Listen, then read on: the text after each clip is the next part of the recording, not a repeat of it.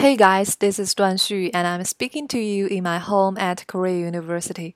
So, during the past three weeks, we have fully focused on Korean pronunciation.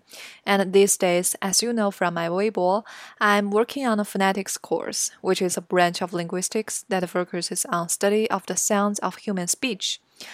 During the past five years, I have always been curious about whether it is possible to combine studying English and Korean at the same time. So naturally, I'm interested in compare English and Korean at the same time and how to improve the pronunciations of the two languages at the very beginning of the acquisition of the two languages. So this is my goal of combining English and Korean and teach you guys both of them how to speak how to speak in English and how to speak in Korean and I'll explain them in both of the languages if possible. So wish you could enjoy it.